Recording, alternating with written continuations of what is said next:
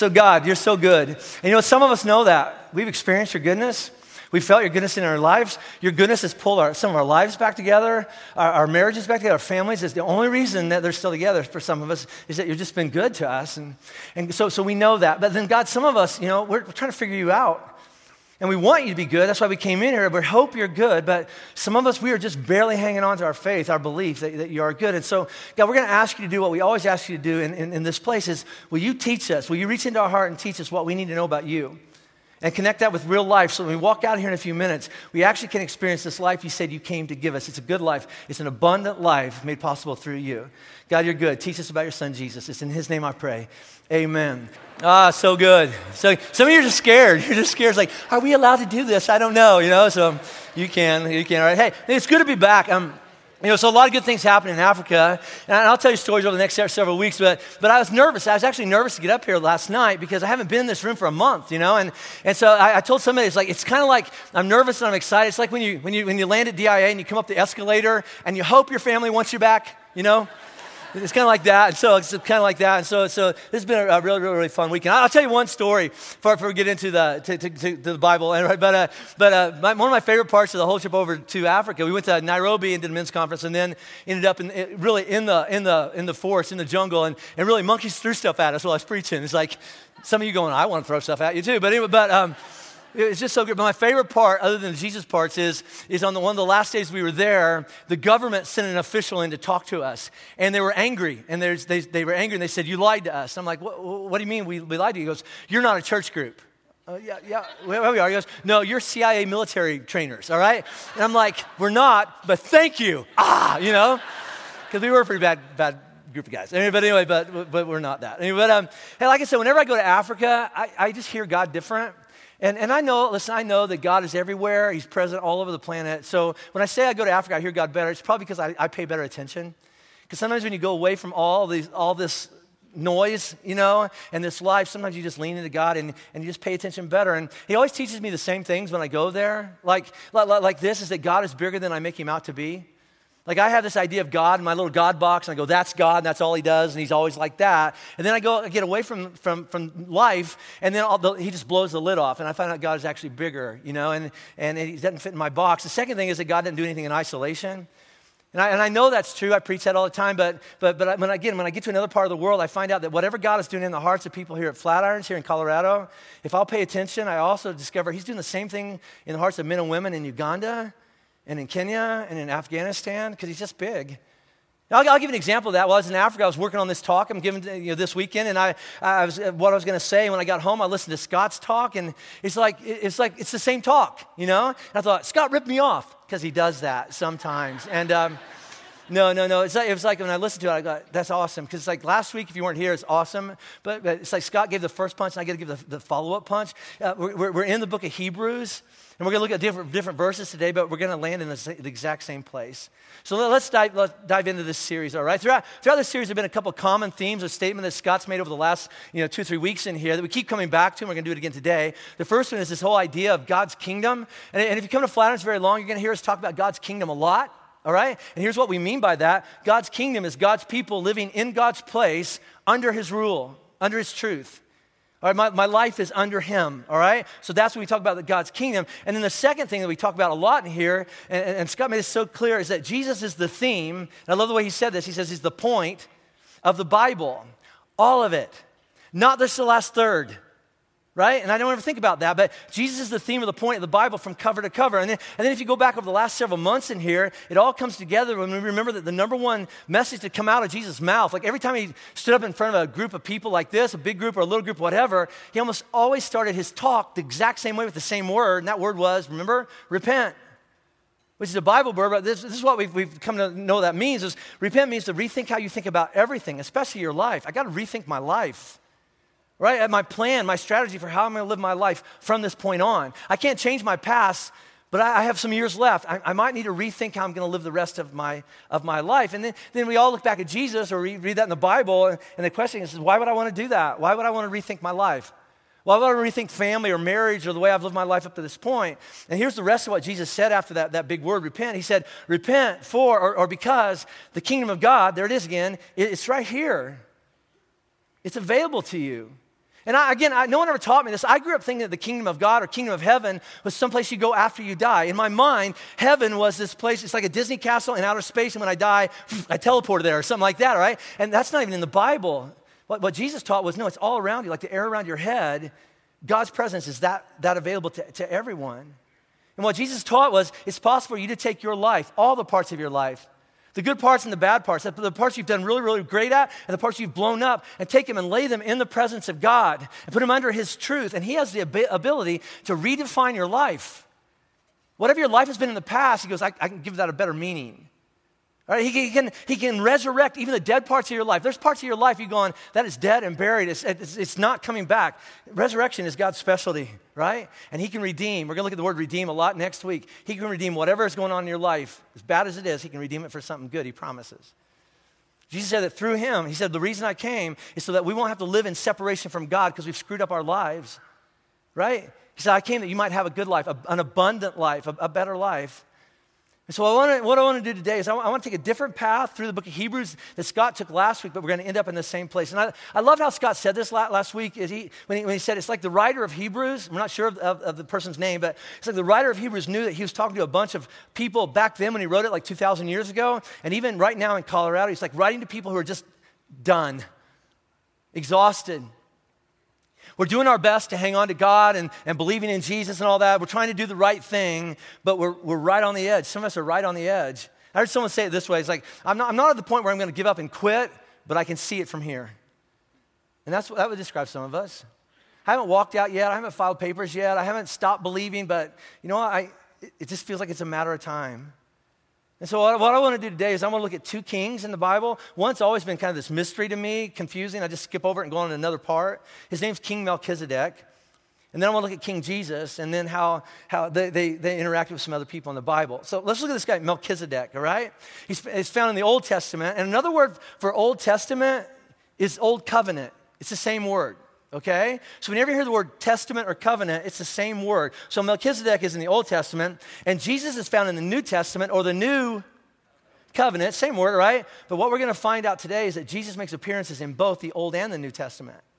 So well, how can you say that? Because Jesus is the theme. He's the point of the entire Bible, cover to cover. See, and again, I, I grew up thinking this. My dad's a pastor. My grandpa's a pastor. You know, I've been to Sunday school since birth, all right? So, and I don't remember anybody teaching me this, but a few years ago, I realized that in my mind, somehow, I had decided that I believed that there wasn't a Jesus before Bethlehem. It's like, it's like God had lived a, several gazillion years or something like that, and one day went, I'm lonely. I want to have a baby. She seems like a nice girl. Boom, all right? And then, and then, and then Christmas, all right? So, so that, that's how I thought it worked, but that's not how it worked. Some of you are going, It's not. It's not. No. Look at this. This is written by a guy named Peter, that, that, that fisherman that Jesus met, all right? Years later, he writes this about Jesus. He says that he or Jesus was, cho- this is great. Jesus was chosen before the what? Before the, before the world was even made. Jesus was chosen before the creation of the world, but was revealed in these last times for us, for our sake. So again, several times today, I think I'm going to blow or pop your little Jesus bubble, all right? But Jesus existed with the Father before Genesis chapter one. So the Bible says actually he was involved in creation, which means that, get ready, right? right? God created the world knowing we would mess it up and what it would take to fix it, sending his son Jesus, and said, I'm going to do it anyway. I want you to be born anyway. I want you to be here. And it's going to cost me, but, but it's worth it. And if that's true, if we're looking for him, it shouldn't surprise us that Jesus shows up several times before Bethlehem, right? So uh, this, this guy named Melchizedek, right, is, is in the Old Testament, right? But what we're going to find is that Jesus is there too. So we're going to look at Melchizedek today, all right? And we find his, his story in the middle of another guy's story, a really famous guy named Abraham. We're going to be in, in Genesis chapter fourteen. There's free Bibles at all three campuses, so if you want to go get one right now, they're free. All right, go, all right? If you don't have a Bible, go go, go get one. So look for Genesis fourteen. It's like the cover and then like twenty pages in, all right? But um, I'm going to give you a little prequel, a little pre, pre-story, a little backstory before we get to Genesis fourteen. And there's a lot of history today, and at the end, you're, all through this, you're going to go, what's that have to do with me? What's that have to do with me? If you just stay for the last ten minutes, you're going to go, uh-oh, all right? So just, just, just hang on, all right? So let me give you some history here. There's this guy named Abraham, but when we meet him, his name is Abram. God changes his name later. It's the same guy. all right? And he lives in this city in the Middle East called Ur, all right? And he works for his dad, and his dad makes idols. They have a God store. And I always thought that was kind of weird, all right? And then I went to India, all right? And I went to this mall, and there was a God store in the mall. It's like, there's the Gap, and there's the God store, right? And I and so I went shopping, and I went in there, you know, and, and, and back then, it's the same thing. You could buy a God to put on your mantle for whatever you needed. Like, so I need to keep mice out of my house. There's the mouse God. You know, you put him up there, and then I need a, a, a God to keep my kids sober. I don't know what it is, but you would go get all, all this stuff. I need a God to bless my family. And so that's what Abram and his dad did. They made idols, and you went and bought one, put it in your house, and prayed to it.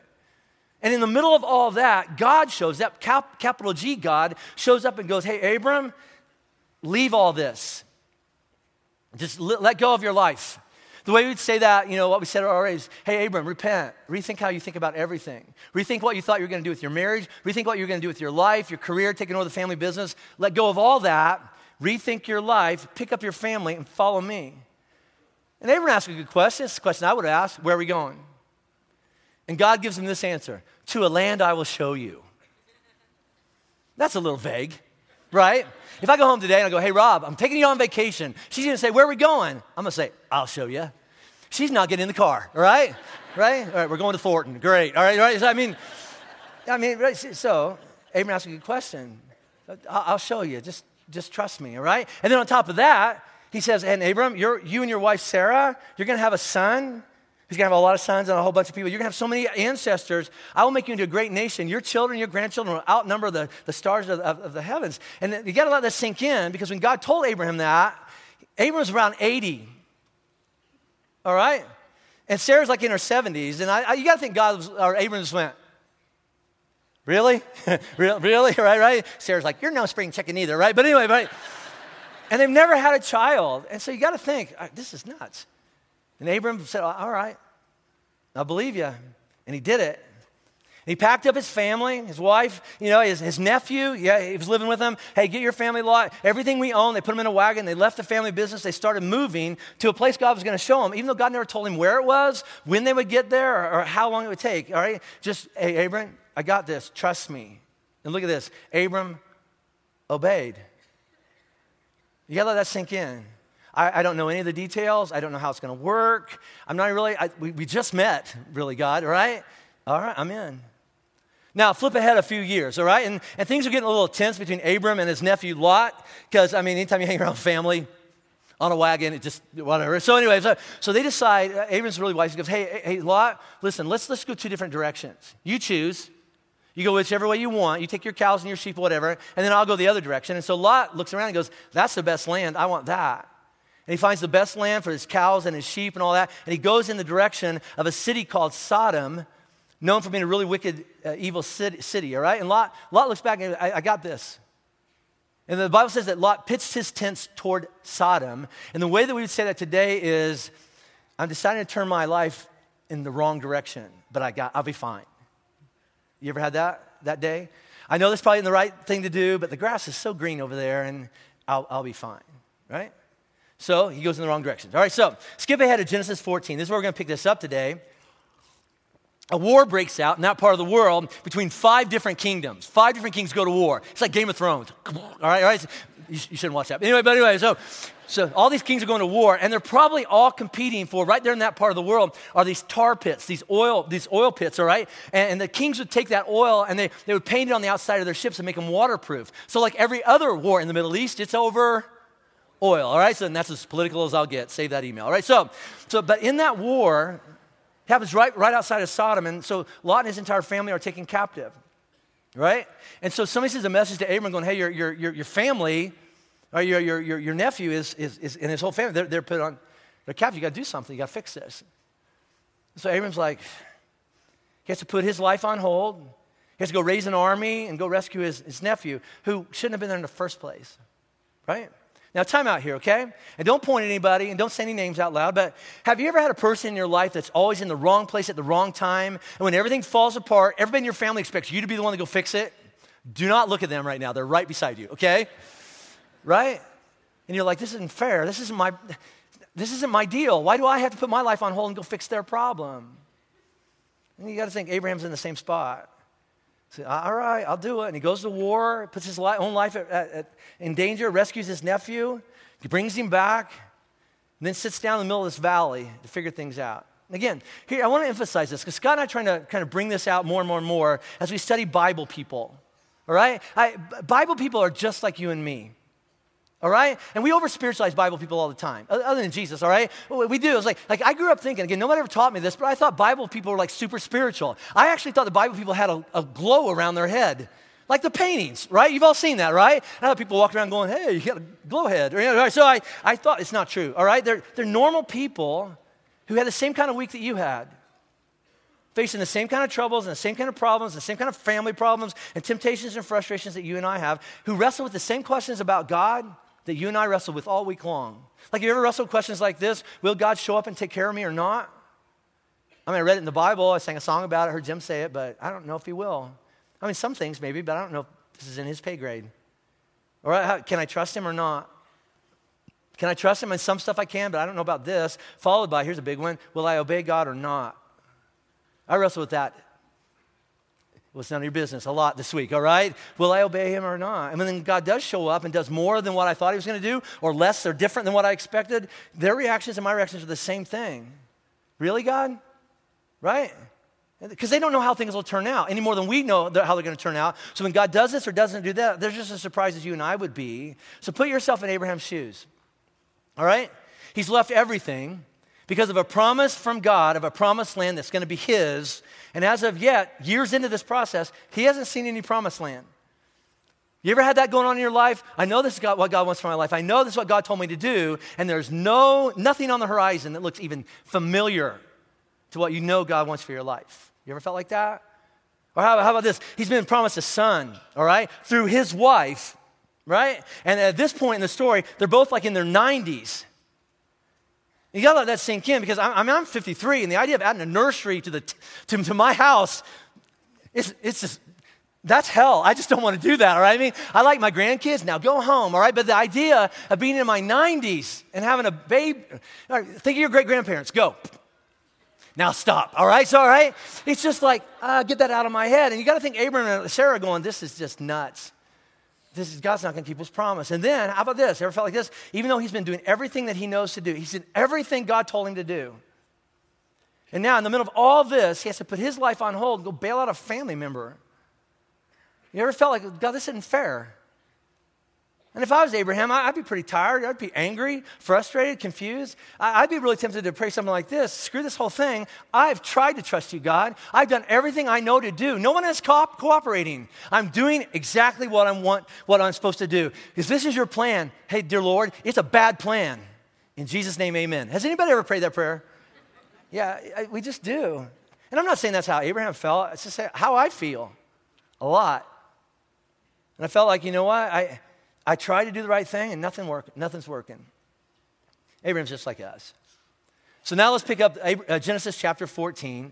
Abraham's just gotten back from, from, from war, and he's sitting in this valley trying to figure out what to do next. Genesis chapter fourteen, verse seventeen. After his, after Abram's return from the defeat of, you don't know it either, all right, uh, Chedorlaomer, all right? You, that's as good as I got. The Cheddar King, all right, so, all right, so, after the defeat of Chedorlaomer and the kings who were with him, the king of Sodom went out to meet him, Abram, at the valley of Sheva, at, that is the king's valley. And here it is, all right? First time in the Bible. And Melchizedek, king of Salem, brought out bread and wine. He was priest of God Most High. And Melchizedek blessed Abram and said, blessed be Abram by God Most High, possessor of heaven and earth, and blessed be God Most High, who has delivered your enemies into your hand. And Abram gave him a tenth of everything. And then we don't hear from about Melchizedek again for thousands of years. All right, there's one little brief verse we'll look at later, in the, right in the middle of the Bible in the book of Psalms, but it's not mentioned again until the book of Hebrews. So let's skip over to, to the book of Hebrews, chapter seven, the next time we find out about this Melchizedek guy. All right, so chapter seven, verse one. For this Melchizedek, king of Salem, priest of the Most High God, met Abraham returning from the slaughter of the kings and blessed him, and to him Abraham apportioned or gave a tenth, of, tenth part of everything. He, Melchizedek, is first, by translation of his name, king of righteousness. And then he's also king of Salem, that is, king of peace. I'll explain that. He is with, this gets confusing. He is without father or mother or genealogy. He doesn't have a family tree. having neither the beginning of days nor end of life, but resembling the Son of God, he continues a priest forever. So here's what we find out about this mysterious king who shows up way back in the book of Genesis, all right, and now is explained thousands of years later in Hebrews. Melchizedek, right? And this will all make sense later. It's really, really important stuff. Melchizedek is a priest of the Most High God. Now, now, priest means different things to some of us, depending on the, the, the tradition we grew up in, but you could take that word tr- priest and think intermediary, someone that goes between, or or connector. That, the actual word priest comes from the same word that we get the word bridge builder. And again, that makes sense. Probably two-thirds of this church grew up in the Catholic Church, all right? Don't raise your hand, you know who you are, right? So, and, and so this makes better sense to some of us. We used to go to a building and go in that building to a special booth, open the door, sit down, slide back a door, and talk to a priest, and we tell him, this is what's going on in my life, and that priest would talk to God for us, come back and say, this is what God says, go do this, right? Right? That, so, so what he did is, I'll, I'll, I'll represent you before God. I'll connect you to God. I'll go between you and God. That's a priest. Melchizedek was a priest between the Most High God and Abram. He's also a king of righteousness. King just, or righteousness means put things right, right? He's also is the king of Salem. And later Salem becomes Jerusalem, all right? And Salem is the same word as shalom, peace. So he's the king of peace. And this is kind of kind of strange, but he has no beginning or end of life. He resembles the Son of God. He continues a priest forever, and he brings a sacred meal of bread and wine. So, so let me just sum that up in common language. Here's what Melchizedek does. They're in that valley that day. When Abram needs him, he just shows up. Abram didn't invite him. Maybe didn't even know he existed. But in a moment when he's just about ready to throw in the towel, here comes Melchizedek. When Abram needs him, he just comes. And he comes with peace, right after a war, and righteousness, and blessing, and a sacred meal. Now look at that, all right? Do any of those phrases or descriptions sound familiar to anybody else described with words like that? And the answer is, yeah, it sounds like, it sounds like we're describing Jesus, right? And the Bible isn't clear on whether Jesus and Melchizedek are the same person. I think they are, but but but it's clear that they are cut from the same cloth, right? Priest, king, eternal, Son of God, wine and bread, and he shows up at just the right time, even though we didn't know we needed him. Has Jesus ever done that for you? He's just there. So Old Testament, Old Covenant, Melchizedek, resembling the Son of God. New Testament, New Covenant, Jesus is the Son of God. Now, throughout this series, here's what we've been, we've been looking at. There was a time when this whole kingdom of God thing wasn't available to people like us because we made mistakes. And God is holy, and our sin doesn't let us get close, close to God. So when they built that temple, they put that big curtain in the middle of it going, you stay on your side, and God is on this side. But then every once in a while, there's priests representing us would go behind that curtain, and he would, he would, he would offer sacrifices that temporarily paid or, or rolled back our sins, at least until we did it again. And then he'd have to kill another sheep and another goat or another cow, whatever, right?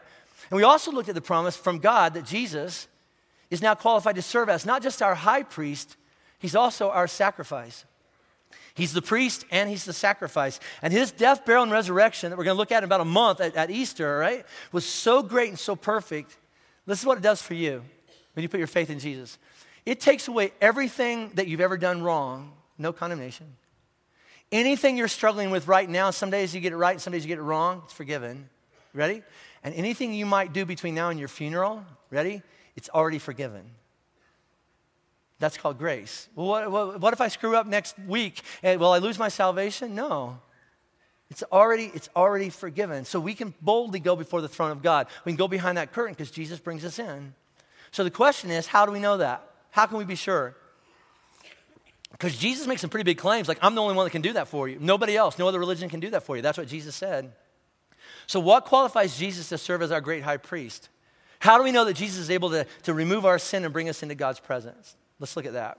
Hebrews chapter five, verse five. So also Christ did not exalt himself to be made a high priest, but was appointed by him who said to him, you're my son, and today I have begotten you. And he says in another place, God says in another place, you are a priest forever after the order of Melchizedek. So there he is, okay? We don't hear anything from him for four thousand years, and now it's like the focus in the middle of this book. The only other time we hear about him is David mentions him in the book of Psalms because he's talking about one day God will send his son Jesus. But in Hebrews chapter five, what we looked at, we find out that Jesus didn't decide. Jesus didn't show up and look around the world and go, this is a mess. I'll save it.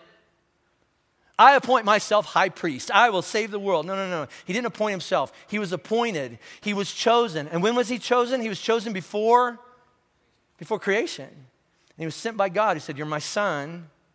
The same God who said, and here it is in Psalms, the Lord has sworn and will not change his mind. So this is true.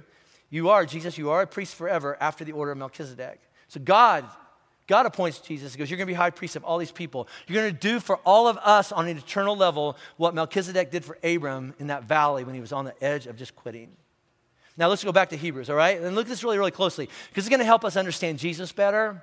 And that's that's why we come in here, right? I want to know, I want to understand Jesus better because the more I understand him, then maybe I'll trust him with that part of my life. I'm holding back, but the more I get to know him, I, I'll, I'll trust him more, all right? I love this part. Like Hebrews chapter five, verse seven. In the days of his flesh, and I'm going to look at that in a second. In the days of his flesh, Jesus offered up prayers and supplications, that's that's request, with loud cries and tears to him, to God, who was able to save him from death. And we're talking about the cross. And he was heard because of his, what's that word? Reverence. That's really, really important. Again, we looked at this last week. Scott looked at this last week. When Jesus lived in the flesh, people got to get this. He lived fully in the flesh, not kinda. He wasn't kind of like us. He was just like us. He was fully God and he was fully just like us. So when Jesus was in the flesh, it was the exact same flesh that you walked around in all week long, for better or worse, right? His flesh, all right, was, was fragile, right? Subject to everything that happens to your flesh. His flesh, when he missed a meal, he got hungry. His flesh wanted stuff, all right? His flesh felt stuff. His flesh was the target of temptation. His flesh was capable of getting sick or being addicted if you put it in the wrong place. Flesh and I, that you and I walk around in every day. When Jesus was in the flesh, if he understands my life at all, there were times in his life, days, seasons, I don't know, when his flesh, his life hurt so bad, when he, when, when he faced such fear, and I'll explain that in a minute, right? When he faced circumstances and trials and temptations, that he was tempted to go, I'm not doing this anymore. I, I, I quit. This is this, these, these people are, they're not cooperating. He faced things that were so painful and scary that when he prayed, he did it with loud cries and tears, asking God, begging God, save me from this. You ever prayed that prayer? Get me out of here. Save me from this death on the cross that I'm about to, to, to, to face. And God what? We just read it. God heard his prayers because of his what? Reverence. What's reverence mean? Well, it's the same word. We don't use the word reverence a lot today. We, we use the word respect. It's the same word because of his respect. Respect means this. I trust that God's intentions for me are good. I trust God even though my life hurts. I trust God that I am curled up in a ball and I'm crying and I'm begging and afraid. I trust that God's, God's going to look out for me. So reverence means I trust God that your intentions for me are good. And another word for trust there, all right, in the Bible is faith. It's the same word, which means I will live with and I will act with the confidence that God is who he says he is, and he'll keep his promise to me. Jesus says, I, I, I'm going to trust you. Now look at this. This is so good. Look at verse eight. Although, or even though, Jesus was a son, he learned obedience through what he, what's the word? It's, it's important. Jesus learned obedience, so Jesus had things to learn. Kind of blows my mind, right? He learned obedience through what he suffered. And being made perfect, he, Jesus, became the source of eternal salvation to all, I'm going to put this in, of us who obey him, being designated or chosen by God a high priest after the order of Melchizedek. Now let's go back to this because this is really, really important. It says this, although Jesus was a son, he learned what? Obedience through what he what? Suffered. And this, you got to let that sink in, all right? Jesus was the Son of God, and he doesn't get a pass on suffering. It's the number one I, thing I ask God for.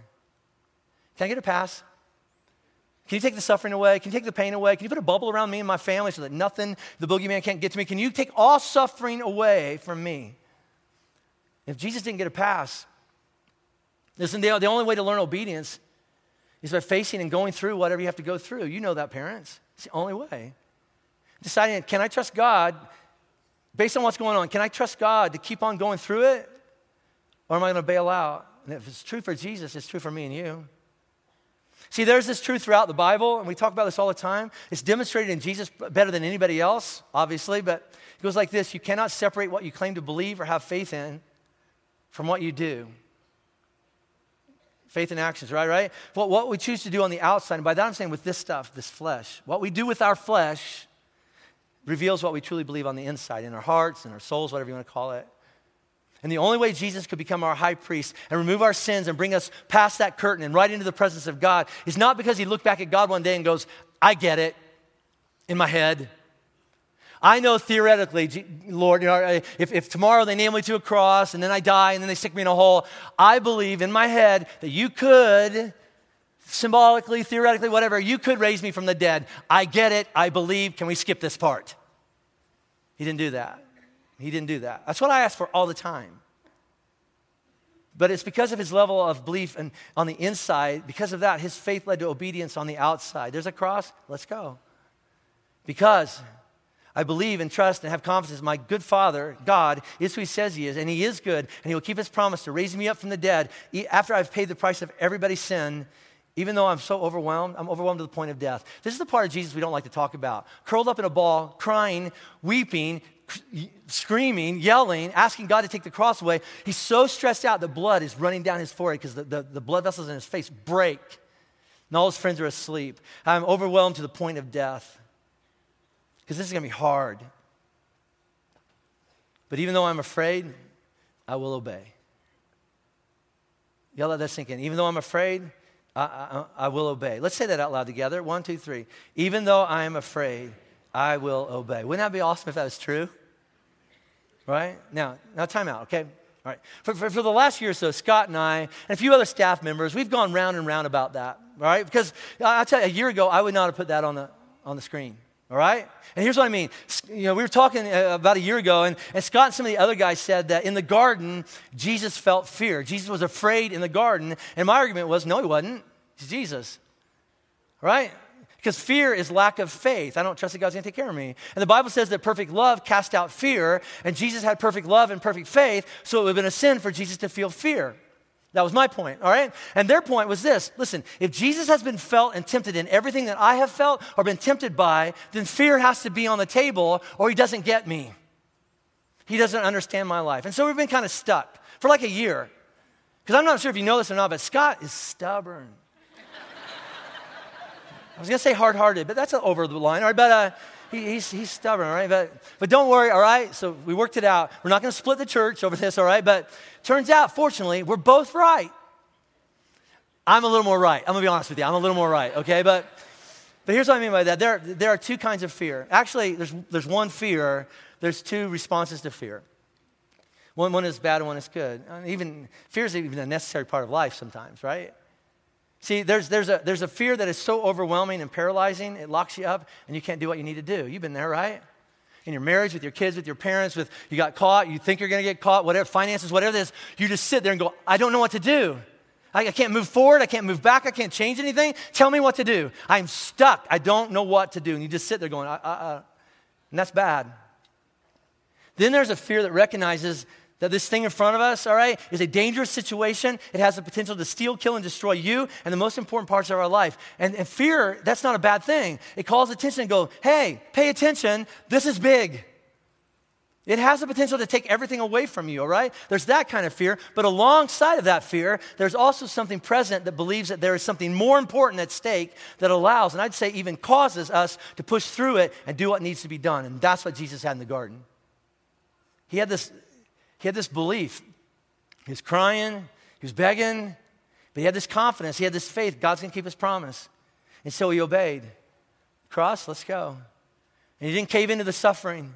He did what had to be done. And God kept his promise. And Jesus, go back to that verse again, Jesus became the source of eternal salvation. He connects us back to God, to all of us who obey him. I'll follow you. Being designated by God a high priest after the order of Melchizedek. Now, skip down to, to, to verse fifteen, Hebrews chapter seven. This is all going to tie together here in a, in, in a minute, all right? This becomes even more evident when another priest arises in the likeness of Melchizedek, a better one, all right, who has become a priest, not on the basis of a legal requirement. In the Old Testament, you had to come from a certain tribe to be a priest, all right, c- c- concerning bodily descent. Here's what Jesus has. But by the power of a what? An indestructible life. What qualifies Jesus to be my Lord and Savior? He has an indestructible life. They tried to destroy it, they failed.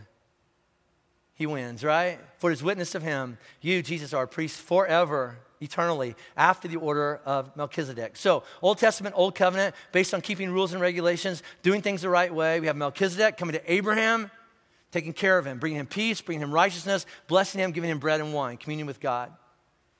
He connected God and Abraham and God. New Testament, we have Jesus coming to us and doing the same thing. Doing what? When, when I need him, he just comes. Usually I don't even remember I needed him. I said, most of the time I look around and go, you were here all along. I just wasn't paying attention. When, he need, when I need him, he just comes. And when he comes, my life is just all stressed out. And when he comes, there's peace. He comes with peace and righteousness. And he blesses me. And he feeds me this sacred meal. We're going to do this on Easter. We're going to take bread and wine. We're going to pass it out. And Jesus says, this is a this is the cup. This is my blood shed for a new covenant. So let's look at this new covenant that Jesus is referring to. It's found in Hebrews chapter eight. It's going to just really clear up what the old and the new is all about. For this is this is God talking. He says, for this is the covenant that I will make with the house of Israel. And today he would say, my church, after those days, after Jesus does what he needs to do, declares the Lord. Here's the covenant. Ready? I will put my laws, my truth, into their what? Minds. And I'll write them on their what? Hearts. And I'll be their God, and they shall be my people. He'll be our God, and we'll be his people, his family. And they, talking about us, they shall not teach each one his neighbor and each one his brother, saying, know the Lord. We're not going to try to talk each other into believing in God. But here's this. For they shall all know me, from the least of them to the greatest. For I will be merciful towards their iniquities, and I'll remember their sins no more. And that's really, really confusing religious language, so let's clear this up. It means that in the Old Covenant, you and I were judged on how well we kept pages in a book. Did you do that right? Did you do that right? Did you do that right? Did you do that? Or, or, or, or words chiseled on a stone tablet, all right? But in the New Covenant, brought by Jesus, all right, those words and truths and commandments will be written on a person's heart. And, and not on the pages of a book. Meaning this, is the the words that you find in the Bible are absolutely true and trustworthy, but the words you find in the Bible simply expand and explain what God has intuitively put into every man and woman he's ever created to walk on this planet in his likeness and image.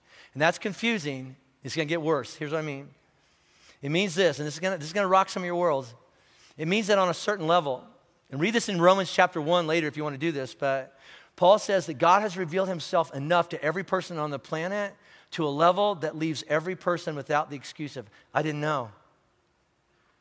I get this all the time. What about the person in the middle of China? What about the person on, a, on an island in the middle of the Pacific Ocean? I can't, I can't explain it all, but God, because he's right and just and fair, has revealed enough of himself to every person that nobody's ever going to look back at God and go, I didn't know. It's not my fault. God will write his laws and his truth in every person's mind. You'll know, and on every person's heart, you'll feel heart, soul, mind, strength, right? And you'll feel God, and every person will know God. Somehow God does this. I don't know how he does it, but he, he lets people know, I'm here. This is what I'm like. And we feel him drawing us to himself.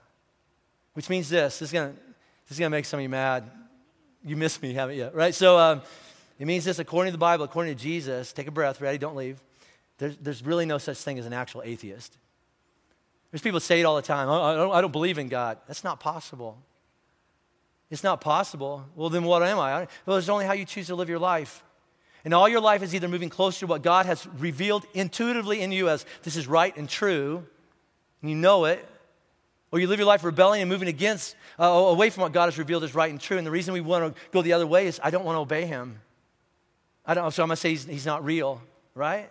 But ever since Jesus rose from the dead, his Holy Spirit has put into you his presence and his truth in your heart and your mind. And then when you put your faith in Jesus at the right point, that's between you and God, what he did on a cross, how he was raised from the dead with an indestructible life, Jesus becomes your high priest, and he will administer this new covenant like Melchizedek did for Abraham.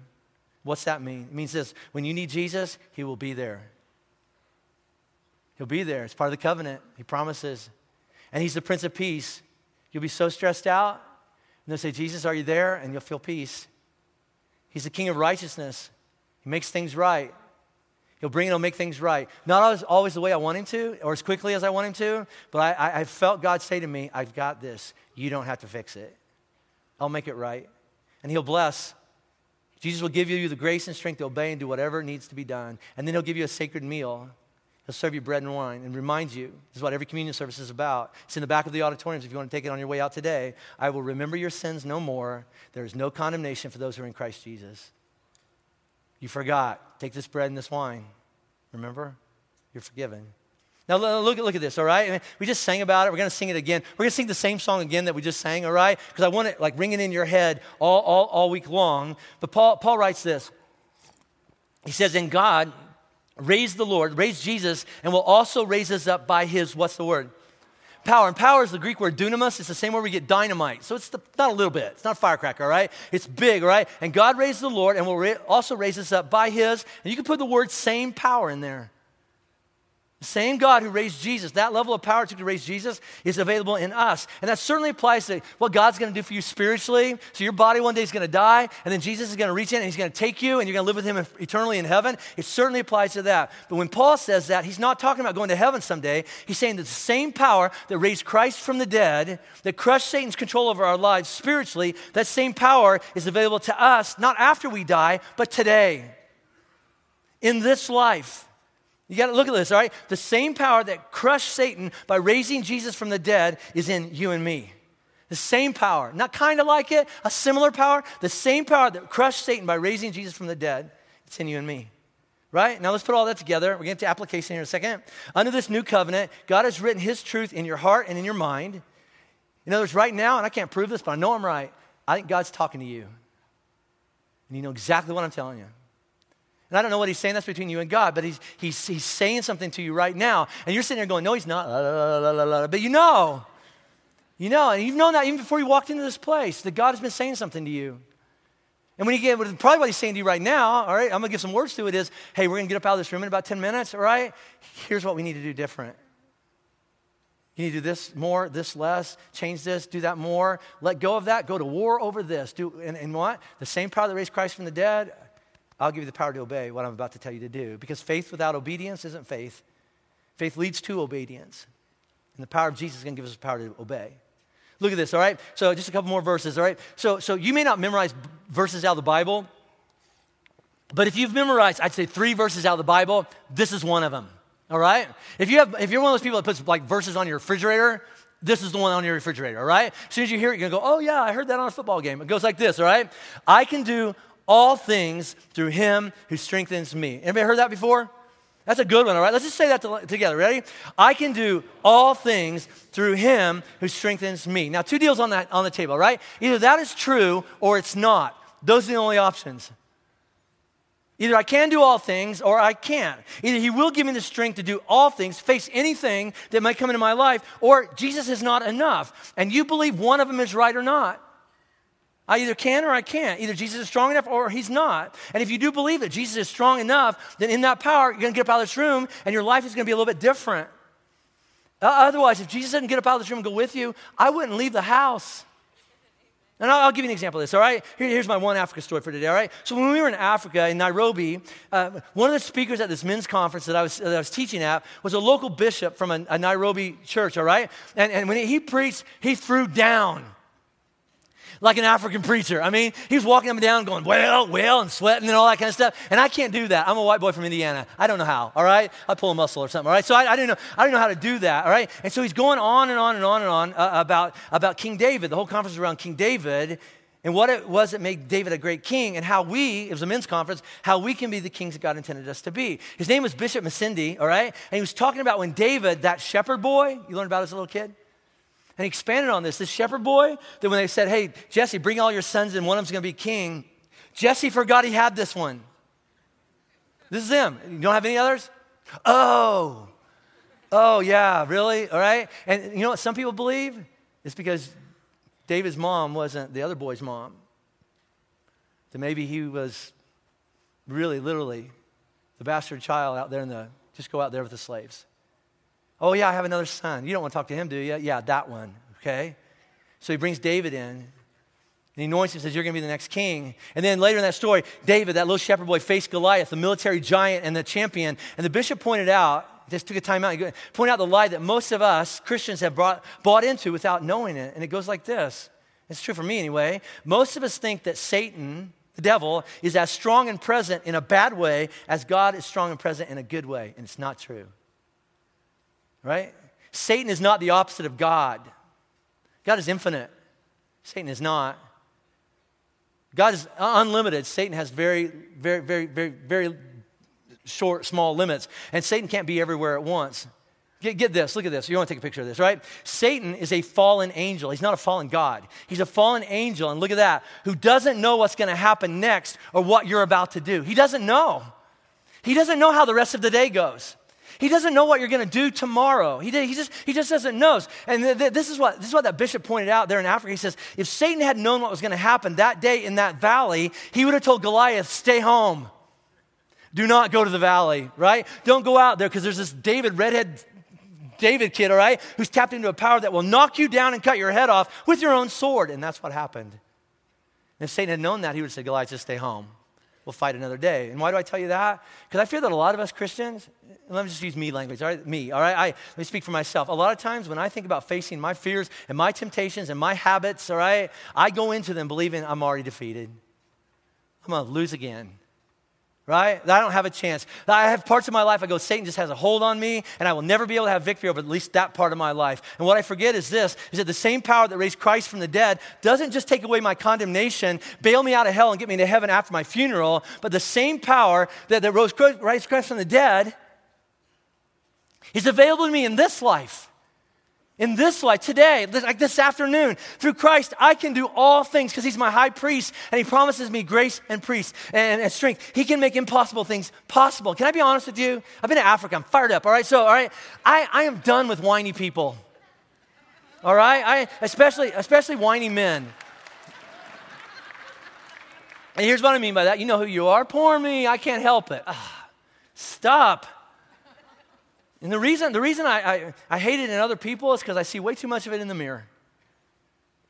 All right? I, I make every excuse in the book to, to justify why not only I have sinned in the past, but why I continue to sin in the present. Here's my number one, one excuse. I just can't help it.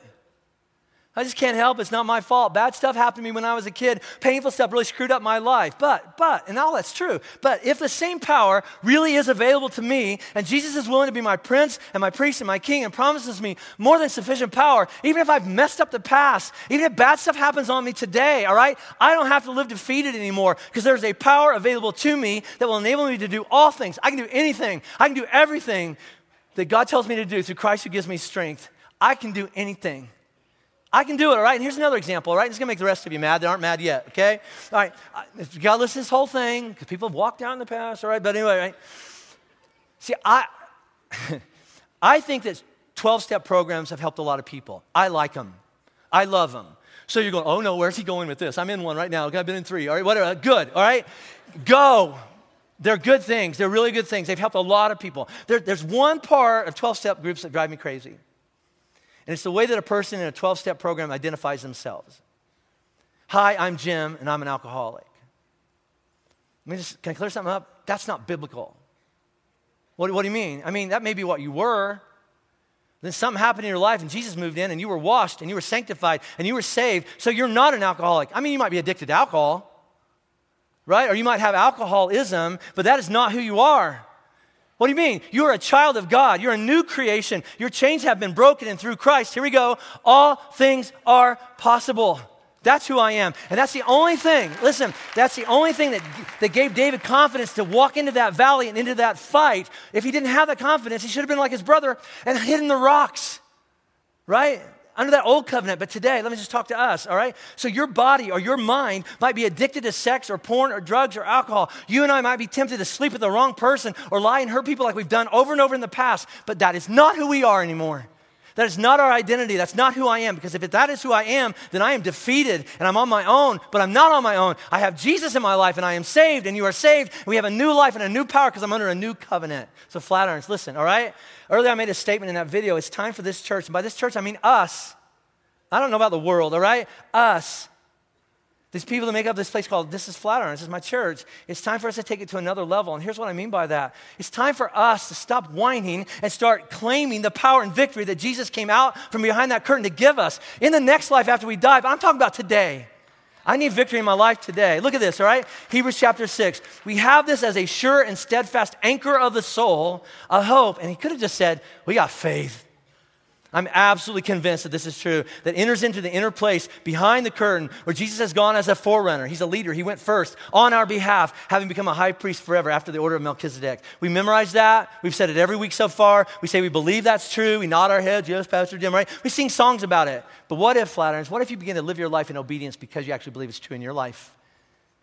What if you actually believe the same power, the same dynamite, the same dunamis that, that called Christ out of the dead and said, don't be dead anymore, be alive? What if that lives in you? What if the power of Christ goes to work with you tomorrow? What if, what if the power of Christ goes to school with you? You say, I hate going to school because it's like walking into hell. But what if you walked into hell with Jesus, the power of Christ in you? What if Christ is in the middle of your marriage or your bedroom or your friendships or your addictions, every landmine of your life that has blown you up in the past? What if because of Christ, what if you believe that it could be not just brought into obedience to what God says is right and true, but your life could be defined with words like peace and joy and righteousness? What if the dead part of your life, the dead relationship in your life could be resurrected? What if? Because honestly, I, again, I'm done. I'm done with this lukewarm Christianity thing. I'm tired. I'm tired of hiding in the rocks like David's brothers because they weren't sure God would show up when the giant attacked. So here's what I want to do from now on. I hope you join me. I want to walk right up to every Goliath in my life and go, the same power that raised Christ from the dead is going to knock you down and cut off your head. And then you will know that the same power that raised Christ from the dead lives in me, and I can do all things through Christ who gives me strength. Does anybody else want to live a life like that?